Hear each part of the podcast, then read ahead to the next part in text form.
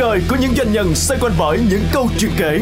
Chuyện làm ăn, chuyện gia đình, chuyện vui, chuyện buồn, chuyện thành công, chuyện thất bại. Tất cả sẽ được chia sẻ lần đầu tiên trên sóng radio trong chương trình doanh nhân kể. Chương trình được phát sóng vào 9 giờ đến 9 giờ 20 thứ ba và thứ tư hàng tuần trên FM 95.6 MHz và FM 90 MHz. Một CEO trên con đường phát triển doanh nghiệp của mình luôn cần những đóng góp giá trị từ những chuyên gia giàu kinh nghiệm. Với những phương pháp, hệ thống bài bản và chuyên nghiệp cùng sự thấu hiểu khách hàng địa phương, với những đánh giá, ý kiến đóng góp, phản biện giúp định hướng con đường phát triển và triển khai chiến lược kinh doanh. Nhất là những chuyên gia có kinh nghiệm giữa các nền văn hóa kinh doanh từ nhiều quốc gia khác nhau trên thế giới. Hôm nay doanh nhân kể sẽ có buổi trò chuyện với một khách mời là chuyên gia tư vấn chiến lược quốc tế. Anh Robert Trần hiện nay là tổng giám đốc của tập đoàn RBNC khu vực Bắc Mỹ và châu Á Thái Bình Dương.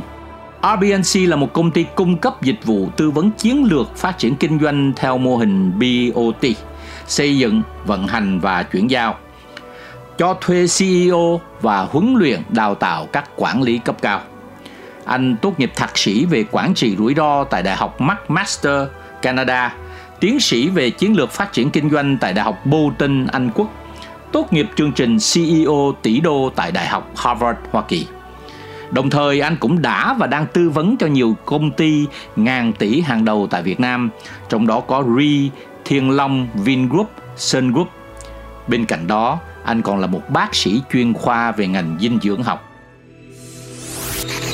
Doanh nhân kể FM 95.6 MHz và FM 90 MHz.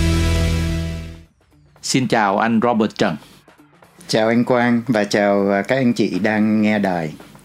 Cuộc đời học tập và làm việc của chuyên gia, CEO, bác sĩ Robert Trần đã bắt đầu như thế nào? anh giới thiệu làm tôi hơi bị khóc thật ra thì tôi rất là thích uh, mọi người nhìn mình là một người rất là bình thường à, một người giống như một người nông dân à, vâng. vì xuất phát điểm à, của tất cả những anh chị em mà đi từ Canada ra thì thường họ rất là bình dân vâng. rất là đơn giản yeah. Dạ. thực ra giống như tất cả mọi người thôi cũng từ nhỏ đến lớn lớn lên một cách rất là bình thường rồi đi làm à, và trong cái quá trình học tập thì mình phát hiện ra được một điều rằng là mình có cái đam mê à, trong cái quá trình mà nghiên cứu à, trong quá trình mà tìm hiểu à, và những cái đam mê đó nó cứ giúp mình phát triển từ từ từ từ. Ừ. và nó dẫn dắt mình đi đến cái nghề nghiệp của ngày hôm nay. À, và nhờ cái đam mê đó mà tất cả những cái dự án bên mình làm tư vấn và bản thân mình là cái người dẫn dắt à, cái những cái dự án đó đi thì bao giờ mình cũng như sống với lại cái dự án đó. Ừ. như cái dự án đó nó giống như là một cái doanh nghiệp của mình. Thì đó là là cái cái cái quá trình mà phát triển từ lúc sinh viên cho đến bây giờ khi mà đi làm cụ thể cái đam mê đó nó tập trung vào những điều gì cái đam mê đó thứ nhất là mình muốn luôn luôn muốn học à, muốn học những cái gì đó mới cái gì đó nó lạ ừ. à, và cái cái sự hấp dẫn của những ừ. cái gì mới à, của một doanh nghiệp của một nền văn hóa nó làm cho mình à, thôi thúc mình là ừ. phải tìm hiểu và ừ. phải học ừ. à, và và càng càng đi sâu vào thì mình càng cảm thấy là nó hấp dẫn à. phát xuất là một dược sĩ. Duyên nào đã dẫn từ một dược sĩ trở thành à, chuyên gia tư vấn chiến lược, rồi trở thành một CEO rồi lại trở thành một bác sĩ? Bởi vì là CEO và bác sĩ là hai chức năng gần như rất hiếm đi đôi với nhau. Thì từ đâu bạn lại có cái duyên kết hợp à, đặc trưng này?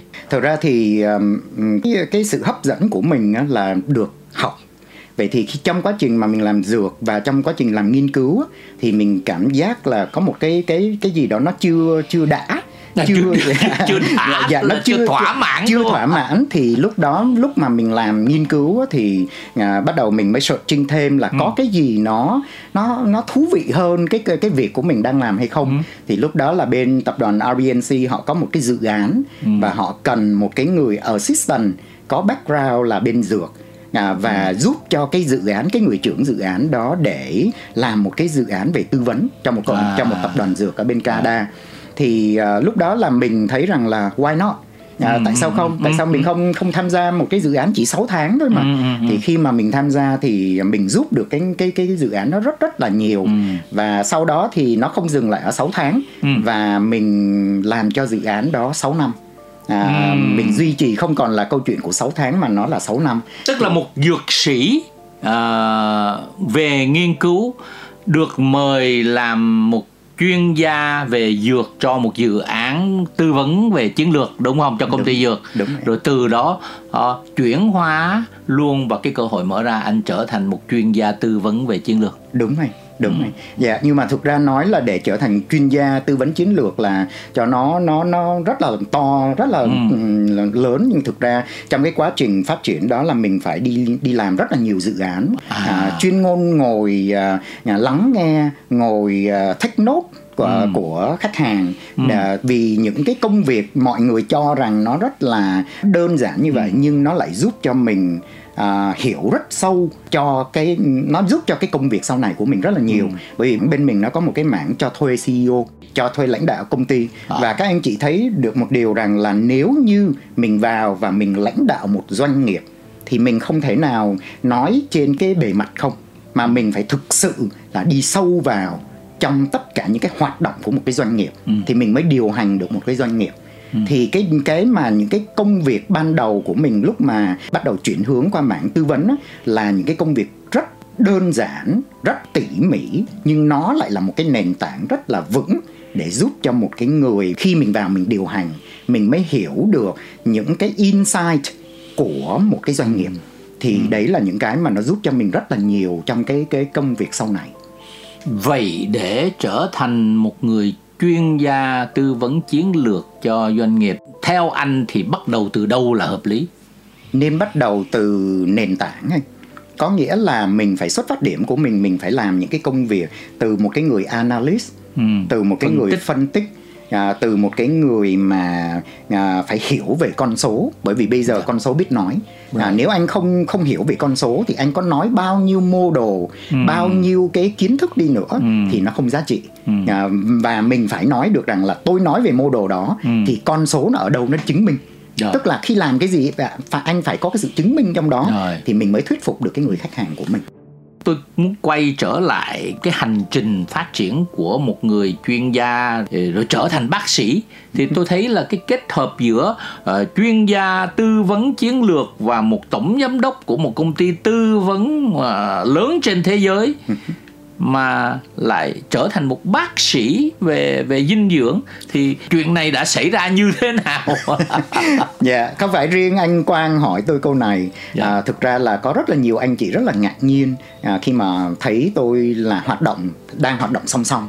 Có nghĩa là tôi vừa làm à, tham gia rất là nhiều dự án tư vấn về chiến lược Dạ. và đồng thời một cái hoạt động nữa là à, tôi là một bác sĩ Dạ. à, về dinh dưỡng Vâng. à, giúp cho rất là nhiều những bệnh nhân Vâng. à, là như vậy thì cái xuất phát điểm của cái nghề bác sĩ á, đầu tiên là cứu chính bản thân của mình vì sao bởi vì chờ tôi có một cái biến cố trong cuộc đời là cách đây 9 năm à, Chín năm. tôi bị à, đột quỵ à, và Ừm. khi cái đột quỵ đó nó chính là một cái signal nó là một cái dấu hiệu của cơ thể khi đó anh là bao nhiêu tuổi lúc đó là tôi à, ở độ tuổi 40 bốn ở độ tuổi 40 và đang làm CEO CEO của một của- tập đoàn liên quan tới ờ, phát triển chiến lược đúng dạ, không? đúng rồi. Ừ. thì à, khi đó bắt đầu là đúng cái thời điểm để cho mình nhìn nhận lại cái sức khỏe của mình Vâng. À, nó nó nó không được ổn. À, với cái cường độ làm việc anh có biết rằng là lúc đó à, từ lúc mà bắt đầu tôi làm cho RBNC cho đến bây giờ cái cường độ làm việc của chúng tôi có những lúc một ngày tôi phải làm 20 tiếng. 20 tiếng? dạ một ngày làm 20 tiếng. Ngủ Là mấy tiếng một ngày bình thường tôi chỉ ngủ có 3 tiếng thôi 3 cho đến 4 tiếng thôi Wow. nhưng mà được một cái giấc ngủ tôi rất là sâu Dạ. à, rất rất là có chiều sâu à, và nó nó cái cái giấc ngủ nó rất là chất lượng Ừ. nên ra không cần ngủ dài đó là một cách nói một Yeah. cách nghĩ rồi ok ngủ ngủ 4 tiếng ngủ 4 tiếng làm việc 20 tiếng có Dạ. những lúc như vậy Dạ, có trung lúc- bình anh làm việc bao nhiêu tiếng trung bình thì một ngày ít nhất phải là 10 đến 12 tiếng dạ À, thì đến cái lúc mà bị đột quỵ như vậy á thì ờm, lúc đó là tôi bị liệt nửa người 6 tháng và bị mất trí nhớ là 4 tháng. À, khi đó là trong cuộc đời của mình á mình mình phải suy ngẫm lại rất là nhiều thứ.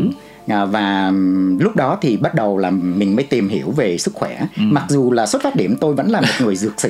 Bị rồi mới mới, mới tìm hiểu sức khỏe. đúng đúng là mặc dù mình là một người Ừ. dược sĩ nhưng có rất là nhiều cái thứ liên quan đến sức khỏe liên quan đến à, nutrition dinh dưỡng. Ừ, dinh dưỡng. à, mình đều hiểu, bị hiểu sai. À mặc dù là mình được học hành bài bản lắm mình được à, à, nói chung là thông tin rất là là là tốt nhưng mình vẫn bị hiểu sai. Sai chỗ nào? Mình bị hiểu sai về ngay cả cách ăn uống. Mình hiểu sai ngay cả cách à, nghỉ ngơi. Mình hiểu sai ngay cả những cái cách mà làm việc của mình. À, và đó là những cái cơ bản mà có thể một anh chị bên ngoài à, à, chưa cần phải là học bác sĩ hoặc là dược sĩ gì nhiều khi người ta cũng biết nhưng bản thân mình lại không biết đó là nguyên hoặc nhân. là mình cố ý không biết để mình Hoặc ờ, mình mình tập trung vào công việc của mình Đúng thôi này. ta lấy công việc làm tâm đúng không? Đúng. Có thể là nhiều khi mình cố ý không biết à, và làm cho mình à, à, đó là một cái giá phải trả à, cho cuộc đời và cho sức khỏe của mình. À, và xong sau đó thì à, hồi phục lại cái sức khỏe của mình. Thì à, trong cái quá trình mà hồi phục thì mình mình phát hiện ra là mình bị hiểu sai. Và từ cái hiểu sai đó bắt đầu mình mới tìm đến những người bác sĩ như bác sĩ gia đình của mình hoặc là những bạn bè là những người bác sĩ. Thì khi mà tìm đến những anh chị bác sĩ và bạn bè và những cái người professional đó ấy, thì người ta lại cho mình cái góc nhìn ở một cái người là về dinh dưỡng về sức khỏe nhưng ở góc độ là treatment. Về góc chữa độ bệnh đúng là chữa. chữa bệnh.